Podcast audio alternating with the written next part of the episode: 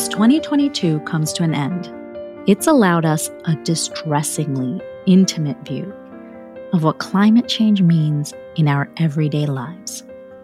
From deadly heat waves, damaging hurricanes, and massive floods all across the country and the globe, our climate future is coming into, unfortunately, clearer view. Thankfully, a swelling number of us want to know as we enter 2023 what can we learn from what we've seen and what actions can we take in our own lives to tackle this massive, global, and as my guest calls it, wicked problem. I'm Dr. Neha Pathak, and you're listening to Health Discovered, a podcast by WebMD. I know I'm certainly looking for ways that I can change my behaviors in 2023. So we sat down with Dr. Ann-Christine Duhaime.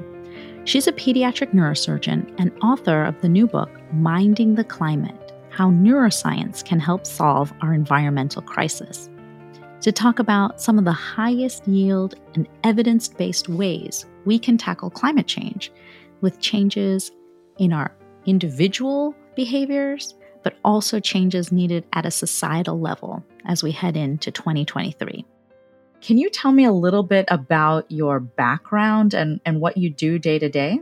Yes, I am a pediatric neurosurgeon um, with 35 years of pediatric neurosurgery experience, but um, about six or seven years ago, I had an opportunity to pivot toward the end of my career and grabbed that opportunity because uh, after after all those decades of taking care of and really finding it a privilege and and a, a you know wonderful opportunity to take care of kids with really life or life threatening crises oftentimes. And even if they weren't the families going to see a neurosurgeon think they are. So it's it's been a, a an intense and rewarding career. But uh, a few years ago, I had the opportunity to start to pivot toward the end of my surgical career towards a focus on climate change and health and grabbed that opportunity because while I've been taking care of kids, um, I have been worried about their future and worried about this major problem that uh, I think is really one, if not the biggest uh, problems that we face together.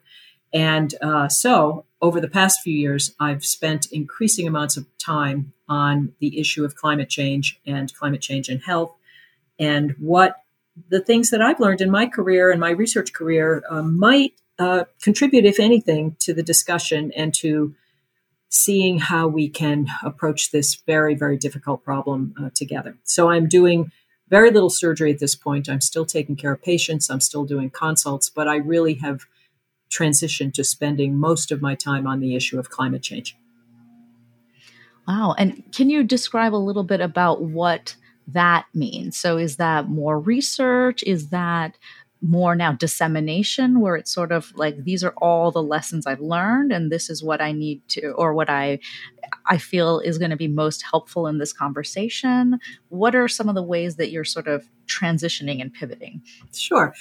Well, um, one way is that our hospital, Massachusetts General Hospital, uh, created a center um, and it's called the Center for the Environment and Health.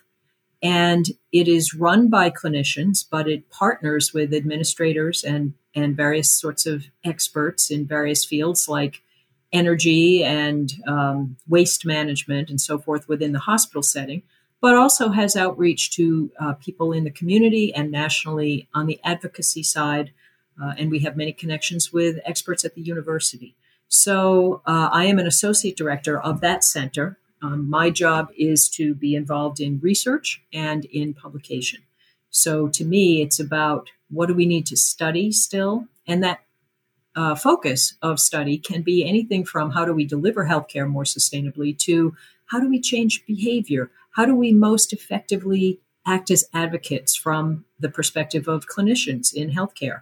Um, and also, what are the health effects that uh, we will be seeing more now and increasingly in the future that we need to be prepared for? How do we how do we deliver healthcare in a changing world?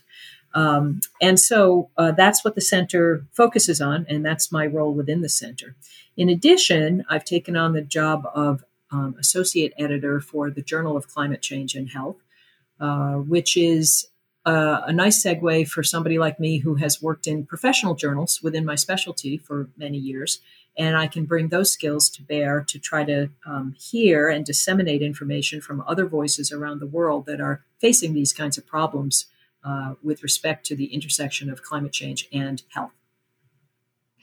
That is super exciting. I'm ge- um, guest editing one of those issues coming up, so I will, I'm sure, be interfacing with you in some ways on on that maybe.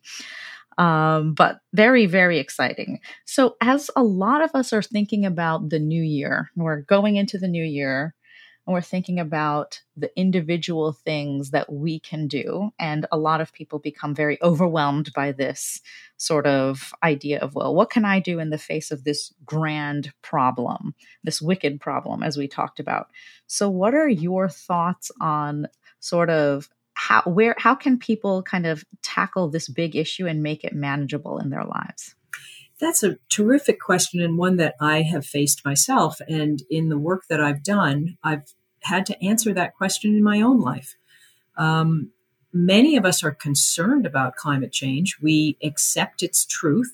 We have gotten over the hurdles of, you know, maybe this isn't really as bad as people say it is. How do I how do I judge the information that's coming at, at me that's often contradictory? So I had to go through this journey myself, uh, just like many other people in healthcare and other fields have had to do. Um, now, not everybody has the opportunity that I had, which was to take a whole year off of my work. Um, I kept my lab going, but I I really uh, uh, curtailed my clinical work uh, significantly. And I was in an environment where I had wonderful uh, partners and support that took that over so that I could spend a year trying to say, where do you start? How, how does one who's concerned about this integrate this this cacophony of noise about climate change into your life and your decision making. And um, so I, I was very, very lucky to get a fellowship that allowed me the opportunity to do this. And um, I started the work that led to the book that will be coming, that has just come out uh, this fall, um, uh, called Minding the Climate. And what I learned, I mean, there's a million things I learned and I'm still learning from this, my own journey. Uh, and I can share some of it with your listeners. But I will say that it is not an easy task. And the way I have described it to others is it's doing homework. It's not something that's really fun for most people to say, gee, how can I how can I solve climate change? How can I, you know, it's it's unpleasant. It gives you a bad feeling. It is not like maybe I can redecorate my house. Maybe I can plan a vacation. Uh, maybe I can reach out to my old friends that I haven't heard from in a while. It's not that kind of a thing. It's like, ugh, there's this terrible problem. I'm worried. I'm worried about myself. I'm worried about my children. I'm worried about my patients. Uh, I'm worried about the future. And I don't get it. I don't understand. I know it's real, but I don't even know where to begin. That automatically is a barrier. It's no fun. It's not like, whoa, I think I'll do this. This sounds like something really interesting. And and when you read about it and when you start and you start to take some steps and you listen to a blog or you pick up a book or you read something in the news, it just makes you feel bad by and large. There are a few human interest stories about little victories. Somebody found a new way to recycle plastic. Somebody found a new way to, you know, change the fishing lines so that they don't entangle so many whales. There may be little glimmers, but it doesn't take away from many of us, you know, that have the luxury of understanding science and its iterations because of our our scientific training in medicine, for example. Uh, it doesn't um, it doesn't override that feeling of just being overwhelmed that you describe. So um, I had to sort of figure out, uh, and I, I wanted to be pretty exacting. I wanted to use peer reviewed literature, uh, which is what we're trained in medicine to rely on.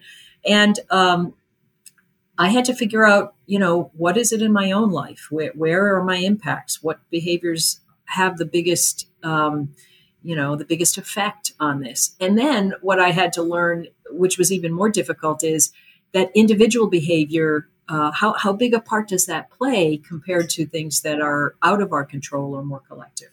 And so here's the bottom line of what I learned uh, in a nutshell. I mean, there's a lot of detail here, and I'm going to pack it into sort of a short uh, compendium. But basically, one can argue about this, and people do argue about it all the time, uh, even among experts. There's still a lot of argument, not about climate change and does it exist and is it getting worse, but what role does what uh, what roles do different things play? So here are the conclusions I came to. Number one, about half the problem, that is, about half the burden of carbon dioxide excess, comes from things people do in their own lives.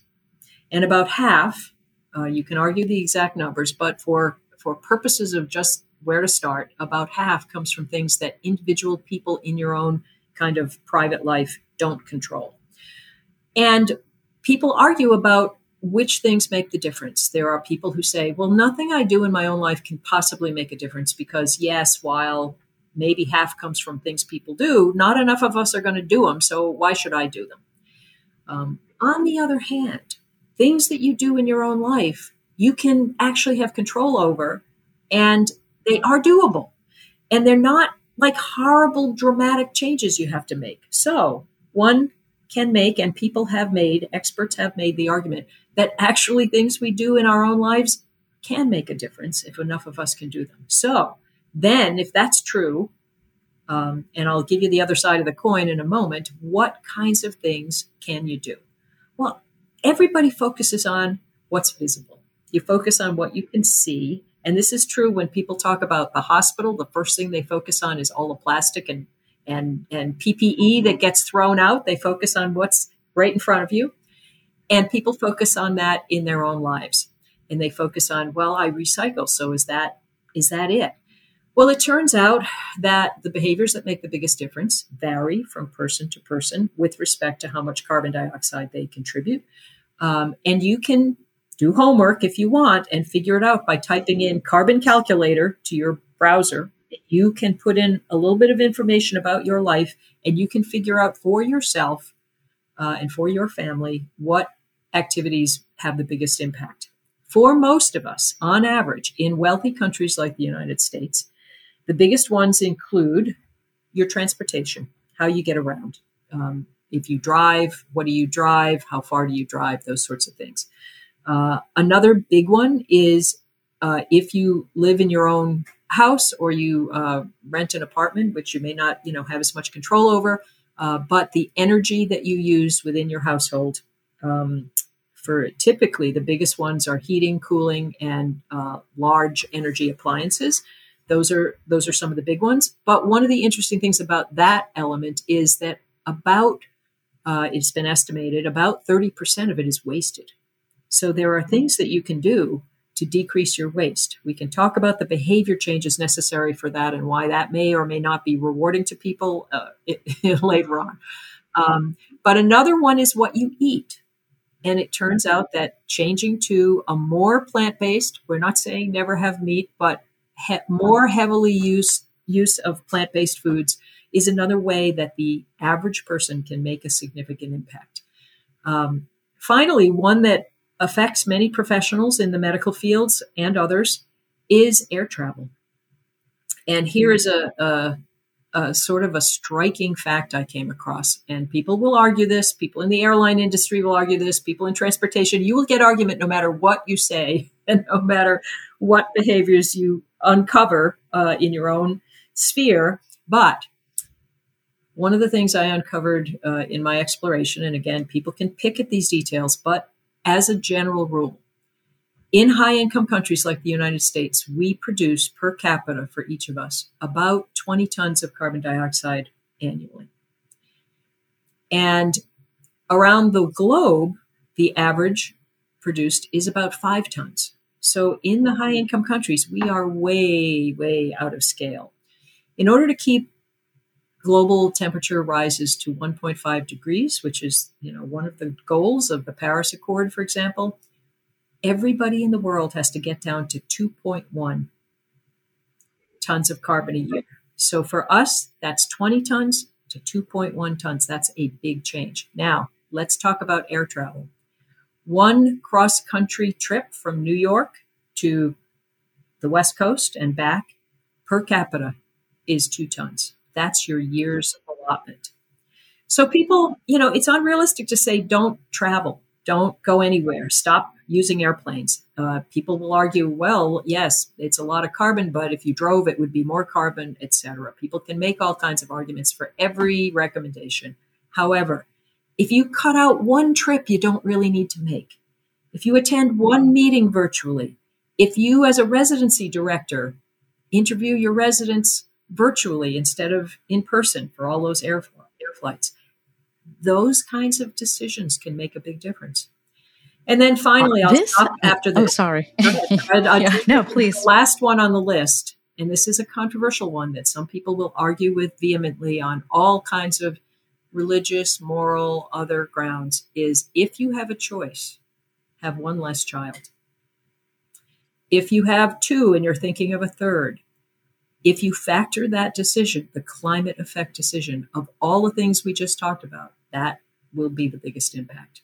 Now, that's a tough and controversial and multi layered recommendation that some people in the climate world have made. Uh, it, of course, uh, engenders strong reactions, but, uh, but it is. Uh, it is factually based. So I'm sorry that I uh, kept going when you wanted to ask your question. Go right ahead. I'll stop here. No, you know, I, I think this is you've answered pretty much every question I had written down. So this allows us to get into the conversation, which I really appreciate. You know, there's so many important points you brought up. So number one, I think out of everything you said, there were several key elements to what we can think about in the year going forward in terms of what might be the biggest impact for us. So, one is finding the data. So, going to a carbon calculator that kind of helps you identify your, for your own personal situation, where are some of the places that you have room to make a difference? And then, like, really focusing on the things that give you the biggest bang for your buck. So, the airline travel, the dietary changes, the transportation on a day to day basis, and then how we sort of the energy efficiency of our homes. So I think that those are some key messages in terms of just kind of trying to wrap your head around a couple of things that you can look at and do. But like you said, and you did not disappoint, all of these things are ugh like oh my god what now i have to think about changing um, you know, you know, maybe that one less family trip as we're coming out of COVID and I haven't seen all of these people in so long, or I haven't gone to my camp, my conference in so long. So I think that it, it's really so key, like you said, to to acknowledge that these are some sometimes difficult choices and difficult decisions, and it doesn't feel great because you're kind of you're you almost feels like you're taking something away so it's great to sort of think about how can we help people think of it as adding something back in. So if so let's talk a little bit about that. So I totally agree with everything you've said. And one of the focuses of the journey that became the book, uh, Minding the Climate, was how do people make decisions and how do we do we have the flexibility? Does it exist to change decisions that feel icky or ugh or unsatisfying or not rewarding to make them more rewarding? Are there is the human brain able to do that?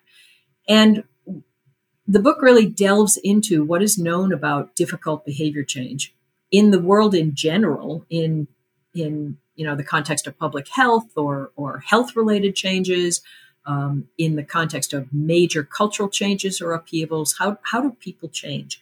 And to answer that question, um, you know, you have to go back to how the brain is designed to make decisions. And so, what we uh, dealt with uh, in the book was the evolution of the human decision making apparatus, which is uh, influenced by the reward system, what we call the reward system. And the reward system is not the only way that we uh, it's not the only part of decision making, but it is a huge one. And people think about reward. They think about a prize or something, you know, that they get that's like extra. Or everybody thinks about a dopamine surge when you, you know, buy new shoes or whatever.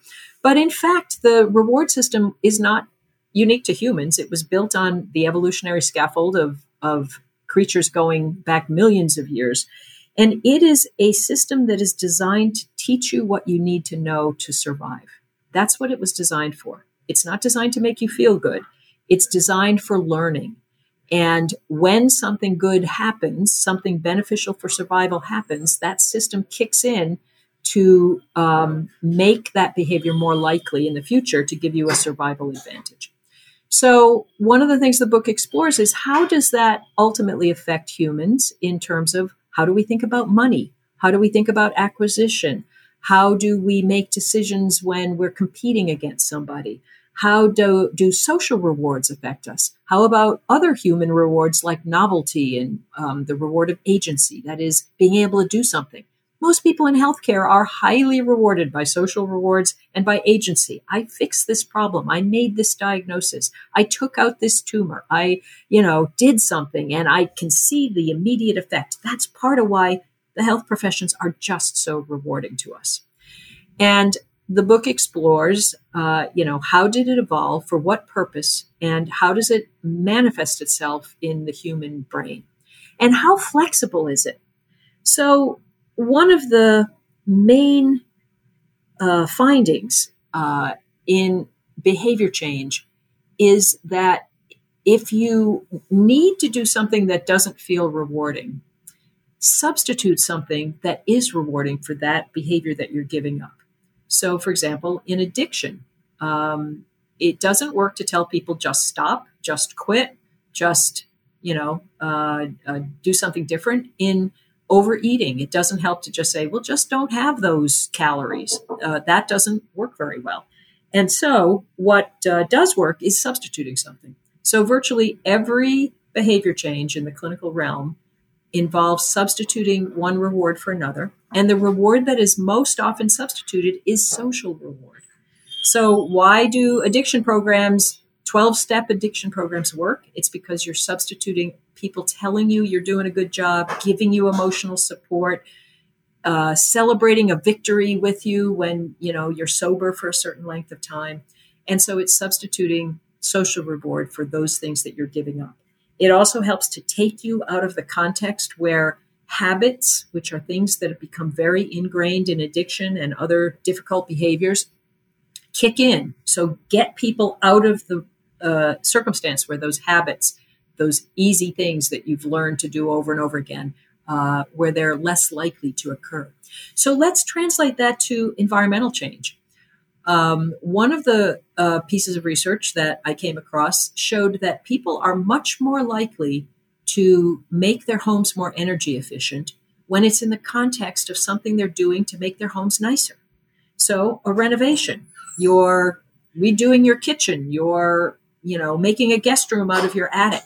That's an opportunity where when it becomes cheaper, more energy efficient, uh, you can save money by making your home more energy efficient and therefore spending less on heating and cooling. At the same time, you're ripping out your kitchen because you're putting in a new kitchen. People are multiple times more likely to do things that are pro environmental in the setting of getting something that they want. Why? Because the whole package becomes rewarding. It's kind of boring to just put in attic insulation on a Saturday. But you're renovating anyway. You're going to turn that into a cute little study or studio up there on that top floor. Well, now I might also put in some extra insulation, which isn't going to cost me much up front, and I'm going to save a lot in my energy costs. So, what's been shown is that people rarely take advantage of rebate programs uh, that your your town or your state may give you. Um, uh, if they're just doing it for that purpose in isolation. But when you tag it along to a reward, I'm going to get something good out of this, people are more likely to do it. Uh, likewise, if you are going to change to public transportation to get to work, uh, if that public transportation is cheaper and you have less hassle, and guess what? I don't have to worry about parking and um, you know, yes, it adds a little bit of time, but I can I can do my paperwork on the ride home and then I'm free when I'm home instead of having to take that stuff home to do at night. If you can frame it as something more rewarding, um, or pin it to social rewards because you do it with a buddy who also says, "Hey, let's let's you know stop for a such and such on the way home or whatever." Just tie it to other rewards, which may be social. It may be um, uh, doing it with a like-minded person who's also worried about the environment. People are more likely to do those kinds of difficult things. Yeah, that's great. This is sort of very much in line with one, my job as a primary care doc, where you're trying to sort of, I, I, love it when you go in with a patient and you're just trying to figure out the why for you. Let's figure out the why for you because it might be the same solution, but for you, you may be doing it because you want to take a walk with a friend. And for another person, it may be because they want to reduce their carbon footprint. So it's really kind of walking in and figuring out the same behavior, but why do you want to do it so that you can actually get it done? That brings you one step closer to the behavior change, I think. But it's really interesting because I do, like, as this new year is coming, I'm just sort of thinking about how am I going to be that person that walks places instead of takes the car. Um, and there was a long period where I was that person. Um, and then, you know, you've got to get the kids to school and you're racing and you're rushing and you've got huge backpacks. So a lot of that stuff sort of starts to slip away. And it's exactly what you said. So I'm um, walking my daughter to daycare, which is about a mile walk. And I have some friends in my neighborhood who also are interested in just kind of taking a walk to go hang out. And so we've been going to walk my daughter to school and back. And that's a good two miles in the morning, which seems very much a necessary action. So it's not necessarily that I'm just frivolously spending time to go walk, but I am doing something. I feel like I've accomplished something and I'm doing it with friends. So I feel like that's very much in line with, with the kind of changes we're trying to encourage people to make in a way that's more palatable. That's absolutely true. And it's also been shown that most things that are good for the climate uh, are also good for health. So it's a really nice alignment for the health professions because even apart from the personal scale, uh, you know, it's clear that too much red meat isn't healthy and a more plant based diet is healthier for you. It's clear that um, auto transportation, like walking, is better for you. So the health effects and the planet effects are in good alignment uh, almost across the board. Similarly, for things that we have less influence over in our personal lives, but might be involved with from an advocacy point of view or um, as medical professionals for um, the kinds of things that we do collectively. It is clear that fossil fuels cause pollution, uh, particulate matter that is terrible for health. And so, if we are concerned about our patients, then advocating collectively through our national organizations, through our hospital organizations, uh, through our uh, local associations or playing a role in advocacy by testifying at hearings uh, for your legislature. These align with health. So things that are better for health typically are better for the planet. And so there are goals that align, and it's rewarding to uh, use your professional capacity to advocate for good health. So that is a sort of behavior change, uh, collective behavior change that is also incredibly important in this, um, you know, desperate struggle we have to make things better before it gets uh, progressively worse and worse. Right. And I think I also want to go back to sort of your opening um, where you mentioned children um, because again, this is a wicked problem in my or something that I have always felt concerned about. So we had two daughters very early on, and then during COVID, we had a COVID baby. So this is our third child, and very much was front and center in our mind that, oh my God, I've literally blown my carbon budget. And I think that it's just, like you said, it's a very tough thing to wrap your head around. But, and we're not, I don't think either of us are suggesting shame, blame any of the things that we want to sort of shift towards or change. It's really just sort of thinking about what your situation is.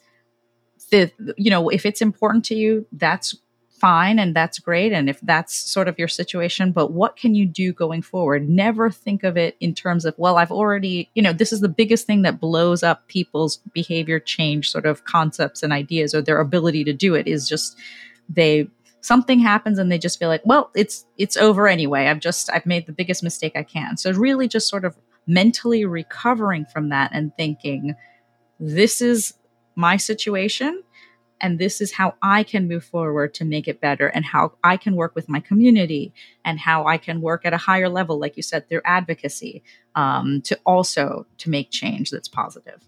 I think that's absolutely true. Um, one thing I would say is that one of the things that the book emphasizes is that you cannot expect for pro environmental decisions to feel as good or feel the same as other decisions. And you know, to delve into a tricky topic that you just re brought up, the one about uh, decisions about children. Decisions about children are very personal decisions. And um, you can't expect for most people the climate consequences to be predominant in that kind of a decision. Just like you can't expect climate decisions to be predominant in most of people's daily decisions or even their decisions as leaders, as heads of companies, as middle managers, as educators, the kinds of things that we are rewarded for doing in those capacities, which will affect the other half of the equation, the one that isn't about the carbon we produce in our personal lives. You are have learned um, to make your decisions based on the reward you're going to get in those job related roles. And if you're a politician, you're rewarded for being reelected. You're rewarded for getting uh, campaign contributions. You're rewarded for all kinds of things. And the climate part of those decisions are going to seem very small and insignificant for most people in comparison to those more conventional rewards. Uh, if you run a business and you're making purchasing decisions, are you going to go with the more expensive thing that's more environmentally sound, or are you going to try to get your budget balanced? or keep it as favorable as possible so your shareholders look favorably on you. And what the conclusion of the book says is those pro environmental leanings in a decision are simply, you have to accept, they're simply not going to feel as important as those factors that you have conventionally relied on to make your decisions. You have to make them anyway. You have to have cognitive override because of your understanding of the magnitude and importance of this problem. And you have to recognize your gut check is going to be faulty. It's going to be faulty because evolution has not had a chance to catch up to this problem of climate change in decision making in the way your brain makes decisions. It simply is too soon and too fast. And therefore, you have to have self discipline and say, I get it that this doesn't feel like it should be as important, and getting a bonus and getting a new car and whatever feels more important and more compelling. I have to make that decision anyway because it needs to have a bigger footprint in my decision than it feels emotionally like it has. And that's just cognition overriding the fact that the way we make decisions does not take climate change into account except on the cognitive level. And by substituting, as we said, rewards of social reinforcement by like minded people. So if you are that CEO, you've got to have other CEOs that do it together and reinforce your decision. If you're an educator, you have to have other educators. If you're a healthcare professional, you have to have others in your field that reinforce your decisions. That's the only way to up the level of weight that that pro environmental thing will have on your decision. I just appreciate you taking so much time to talk to us, to us today and really very specific things to kind of think about in your life. And I think one of the key take, takeaways is really pairing whatever change you want to make with that social sort of aspect so that it's easy. It's just like you said, you, things happen because they're fun and they're easy and you're doing it in a, when you're doing something in a group setting that's gen- generally where you can turn something that may be ugh to something that's more fun and easy because all like minded folks in your sort of social setting are doing the same thing. Um, so I think that that's sort of a key piece of information that you shared with us in terms of just don't feel like you're doing this alone. There are people out there that have that same level of concern and are doing things in a joyful way to shift their lives and, and you could be one of them so i i love that messaging anything else that i didn't ask you that you really feel like we should be thinking about or or talking about i think these are tough problems we have to realize they're tough and as you said uh, behavior change doesn't happen unless there's something good that comes out of it in your own heart and that good can be worrying less about your your the children in your life and their future. Uh, it can be a health benefit. It can be like-minded social reward. Uh, team it up with something else that's good, and you will be more likely to make that change, no matter what role you're making that change in your work life, your advocacy life, your personal life. Uh, we all need to do everything we can because this is our future. Thank you so much for everything you are doing in your work life and your personal life. Really appreciate you also taking the time to talk to us about it. Thank you. For more information about Dr. Duhaime and her work, check out her book, Minding the Climate How Neuroscience Can Help Solve Our Environmental Crisis. Thanks for listening to Health Discovered, a podcast by WebMD. I'm Dr. Neha Pathak, Chief Physician Editor for Health and Lifestyle Medicine. And I'm hoping we can all start making small changes each and every day for better health, a stable climate, and a cleaner planet. See you next time.